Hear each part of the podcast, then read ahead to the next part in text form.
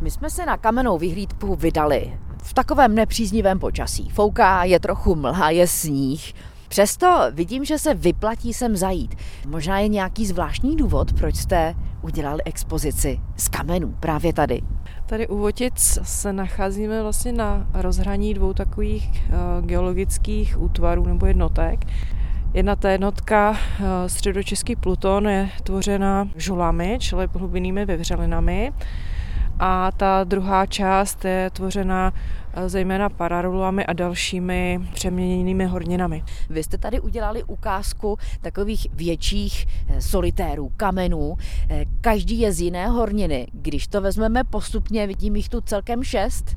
Jaké horniny si tady můžeme prohlédnout? Ostatně nachází se tady v okolní přírodě. Tak když začneme tady zleva, tak máme tady hlubinné vyvřeliny. Takový typický zástupce tady zrovna z Voticka je Durbachit. To je taková tmavá hornina, která se těží hned tady vedle v lomu Bestahov. Na ten lom se můžeme podívat tady zrovna z Kukátka, které je součástí infopanelu, aby ho každý našel. Vidím tady nápis není žula jako žula, těch žul je tady několik, opravdu každá je jinak zbarvená, ale jsou tu i další horniny.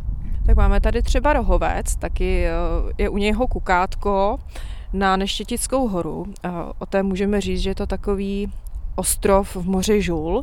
Je tvořena rohovcem a to je hornina, která vlastně vznikla při výlevu toho obrovského magmatického tělesa, ze kterého potom vznikly žuly. Tak na, jako taková kůrčička na jeho okraji vznikla hornina Rohovec, která dneska nám tvoří Neštětickou horu a další kopce na Benešovsku. Takže my se tady poučíme o horninách, které souvisí s touto oblastí. Konec konců je to kraj planických rytířů.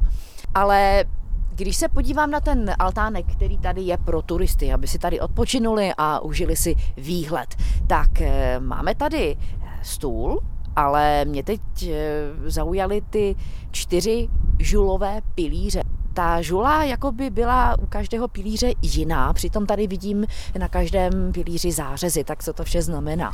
Tak ty sloupy jsou docela unikátní, vznikly vlastně z jednoho takového obrovského bloku, granodioritu a ty zářezy, které tady vidíme, to jsou stopy po rozdělování toho velkého bloku pomocí jakých klínků, takže to je ukázka toho, jak se v lomu s těmi bloky horniny pracuje. Jenomže my máme z jednoho kusu žuly i stůl, který tady je připravený. To je taková ojedinělá záležitost, protože u těch turistických altánků máme většinou dřevěné stoly. Tady sedíme u žulového kvádru. A vy jste teď odkryla trochu toho čerstvého prašanu a já vidím, že na tom stole jsou vyobrazené takové různé čtverce, kolečka, Nemohu si pomoci, to vypadá jako plánek hry Člověče nezlob se. Máte pravdu. Eh, chtěli jsme, aby eh, se tady lidi mohli taky užít, nejenom pořád se něco učit a poznávat, eh, tak stačí si najít kamínky dvou různých barev a můžete si zahrát tady buď člověče nezlob se, nebo dámu, nebo mlín.